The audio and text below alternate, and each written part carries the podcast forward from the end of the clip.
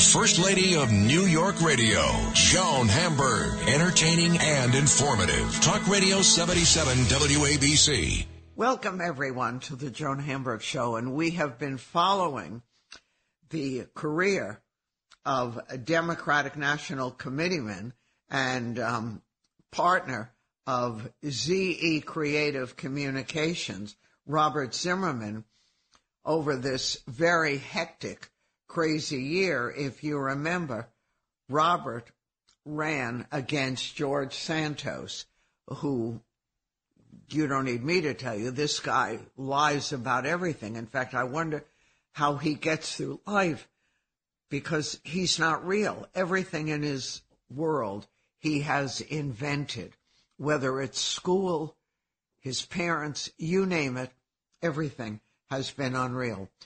So I've been very curious to talk to Robert with all the crazy stuff going on, not only elections where some of the candidates are so questionable, but everything balloons flying in the air, horrible people running for public office.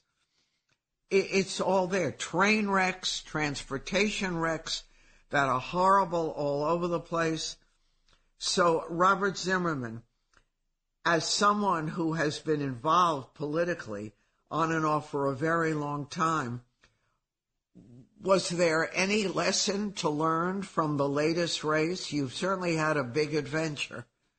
Well, you know, there out of this travesty that has and this fraud and crime that's been perpetrated on the people of our congressional district, the third district, Nassau and Queens, and a crime that's been perpetrated on the state of New York uh, by having uh, this individual, George Santos, emerge in Congress. Out of this travesty, there's a, a lot of lessons that can be learned. And I think that's so important. First and foremost to me is the urgency of everyone investing in local media, standing up and supporting local media, whether it's your weekly newspapers, your daily newspapers, your local radio and TV stations, because they're the front lines in our democracy. They're the front lines in our defense of our democracy. We tried to sound the alarm on many of the issues about George Santos. We didn't have all of it. You know, a local congressional campaign can't send a crew to Brazil to look into his background or hire a genealogist. But there were many questions and many important issues we tried to raise. In fact, there were many lies that we exposed. But the reality is, because our media, our our our, our, our big media markets are so short staffed and there's so many races for them to cover, the marquee races get attention and the local races don't get attention. Uh, and so our local media, Blank Slate Media, uh, certainly uh, North Shore Leader and Newsday, raised a number of these issues, but they weren't picked up by a larger market. So to me, I think the stronger our local media is, the stronger our front lines of defense are in holding our elected officials and our candidates accountable. That's the most. That's the I think, a very important lesson to be learned because even when we raise these issues and try to get the media to dig in deeper, uh, the larger media just frankly said they didn't have the personnel, the money, or the staff to do it. Right. And so that's why I think it's a very important lesson. I think another important lesson to be learned is the urgency of everyone to vote for the individual. And I'm a proud Democrat, but I don't believe we should be just voting party lines. Uh, we had a Republican landslide in New York State that cost us four congressional districts, mm-hmm. including the one I was running in, and many state legislative races. A lot of folks went to the booth and didn't even know who was running for the low, you know, the, the, the top of the ticket, uh, uh, but below the top of the ticket. So I think it's very important that people look at the candidates individually and ask questions. And I hope we go back to that time pre-COVID where we had civic groups having candidates nights, and we had forums and debates constantly taking place because the more public scrutiny, the stronger our democratic process is. And frankly, in the race I was in, my opponent, George Santos, his strategy was to avoid the editorial boards, wouldn't appear in front of editorial boards. He debated me twice, and refused to show up for any more debates. And in fact, his whole strategy was to work the Republican base and ironically try to be the law and order candidate. Isn't that ironic? Uh, work the Republican base and hope for a Republican landslide and that's what took place, and that's what put him over the top.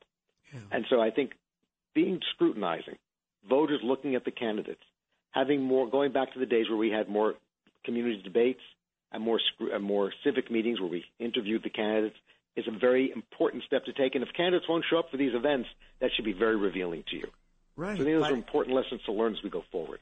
Without question. And it's fascinating that he obviously thought that no one was going to look into him and you know, it's, exaggerated it's true, from the Joan, beginning. It's, it's so true. And he's run twice for Congress. The local Republicans never looked into his background or validated his resume. The Democrat he ran against two years ago never did opposition research on him. And in fact, the Democrat won in a big Democratic year, didn't have to bother. And the only time there was any opposition research done was by the Democratic Congressional Campaign Committee when I ran against him. And we we didn't have the full story from the Democratic Congressional Campaign Committee. It's hard to imagine someone fictionalizing their entire life, but there was enough there to sound the alarm. And so um, that's a very, your point's very well taken. Uh, that there was not the scrutiny, even by the local by the local political party, by the local Republican Party. Twenty ran for Congress twice. So that's But- why it's so important to have that public scrutiny of candidates. Without question. But how are the Republicans going to deal with him now? There's a handful who would love to get rid of him, but it doesn't seem to be happening. Well, I must tell you one of the one of the highlights and one of the good one of the good pieces of news emerging from this travesty is watching this incredible bipartisan coalition emerge in our congressional district in Nassau and Queens County, in the borough of Queens in Nassau County. We have rallies with 200 people attending, midday rallies attracting 200, 200 people at a time. We have petitions being circulated by different organizations getting thousands of signatures. There's a bipartisan coming together, Democrats and Republicans alike, standing up and saying we've got to protect the in- integrity of our democracy. We've got to demand accountability, not just of George Santos and call for his expulsion, but also holding the Republicans accountable who will not call for his expulsion from Congress. With all the doc- all the crimes Santos has already acknowledged, and all the other crimes that have been revealed, and the frauds that have been acknowledged, and the lies that George Santos has actually told. With all that being said, um, there are still many Republicans in Congress who've refused to call for his ouster. And they are, in fact, the Republican leadership who've refused to step up. They're accomplices to his crimes, and they've got to be held accountable too. Has this all been a turnoff for you? I mean, you who You have know, I must tell you, Joan, we know each other a long time. I've been a guest on your show for many years, and I've always taken such pride in our democratic process. It was the honor of my life to be the Democratic nominee for Congress. And this was quite a year, you know. They changed the district on us twice. awful. Yeah. And then they moved the count. The primary was moved from June to the end of August. So we they cut off the general election by two months. We had a total of ten weeks for the general election, which was very tough. So this was an arduous year, plus changing the mm-hmm. district from what was a Democratic leaning seat to what was a, ultimately a seat that the Republicans won for governor on down in the landslide. So it was a tough year. But that being said, it was the honor of my my life to run. I believe deeply in the role of our I believe deeply in our democracy. It's a, it's a passion of mine. It inspires me. And the role of Congress has never been more important. Never been more important, both in terms of protecting our democracy, standing up for our rights as citizens, and most of all, being of service to our district. You know, people fail to realize it's not just the crimes that George Santos has committed that are, are really scandalous. It's the fact that he's incapable of serving as a congressman. He's not on any committees. He literally is like running. He's like on the lam, as they say in the movies. Like a fugitive from the law. No one ever, he never, no one ever sees him in the district. No one knows where he lives. Whenever he's in Washington, he's always running away from the press. And so, as a result, I'm getting phone calls from constituents, um, the people I know over the years, who ask me for help with issues pertaining to Social Security checks, veterans assistance, and we sort of all are trying to pitch in because of our, my background in congressional affairs to help people, local villages who need infrastructure funds, town governments that need assistance for road repair. You know, a member of Congress plays a very pivotal role in terms of bringing dollars back to our district for, to protect our property values, protect our water quality, protect, protect our roads, infrastructure needs, and also plays a very pivotal role in standing up for citizens who don't have a voice. So members of Congress are pitching in to help the district. I'm pitching, and we're all doing our best to try to provide some sort of support for our constituents, uh, our citizens in this district, because our congressman is totally checked out. Right, and they're not getting rid of him, or they talk it, but I believe I I believe he will be expelled. I think what's going to happen is when the indictments come down, and there will be certainly indictments, and already he's already acknowledged crimes, by the way. On top of that, it'll be too big for the Republicans to ignore. And at one point, there'll be enough Republicans in the House saying to Kevin McCarthy, this is unacceptable. I can't defend it anymore back in my district. And I believe as a result, there'll be either through the indictments that he'll face or through the political pressure uh, to remove him because of his crimes. I believe ultimately he will be expelled. He'll be removed from Congress either through resignation or through expulsion. Well, that's that will be very interesting. yeah, it happens. really will be. It takes two thirds of the House chamber to remove a member of Congress. Already one half, the Democrats and I believe now 10 Republicans, have committed to his expulsion.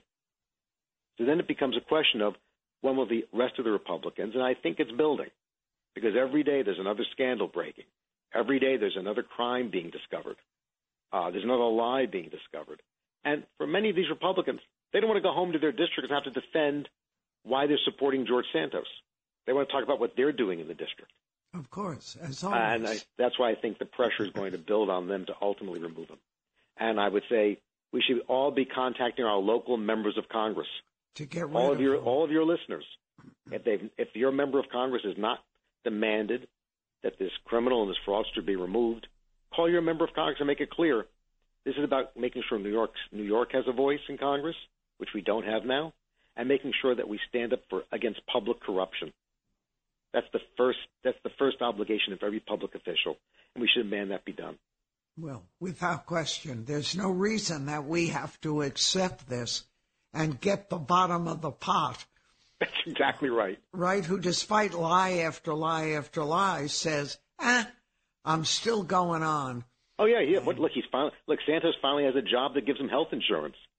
He's not going to leave on his own. He's a sociopath. He has no shame. Well, he but, swears that he's not going to leave at all. I well, thought I that lying on the animal charity, you know how crazy yeah, animal people are in a I, good I'm the way. same way.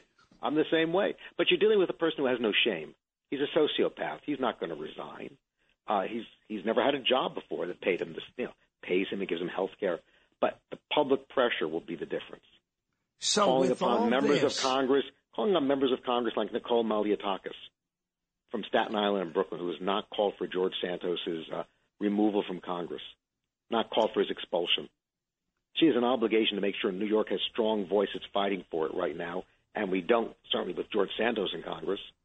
Uh, and make and, and to the credit of other, there are many Republicans who've called for his expulsion, and we have to call upon those Republicans like uh, Nicole Malliotakis to make sure they stand up and speak out too.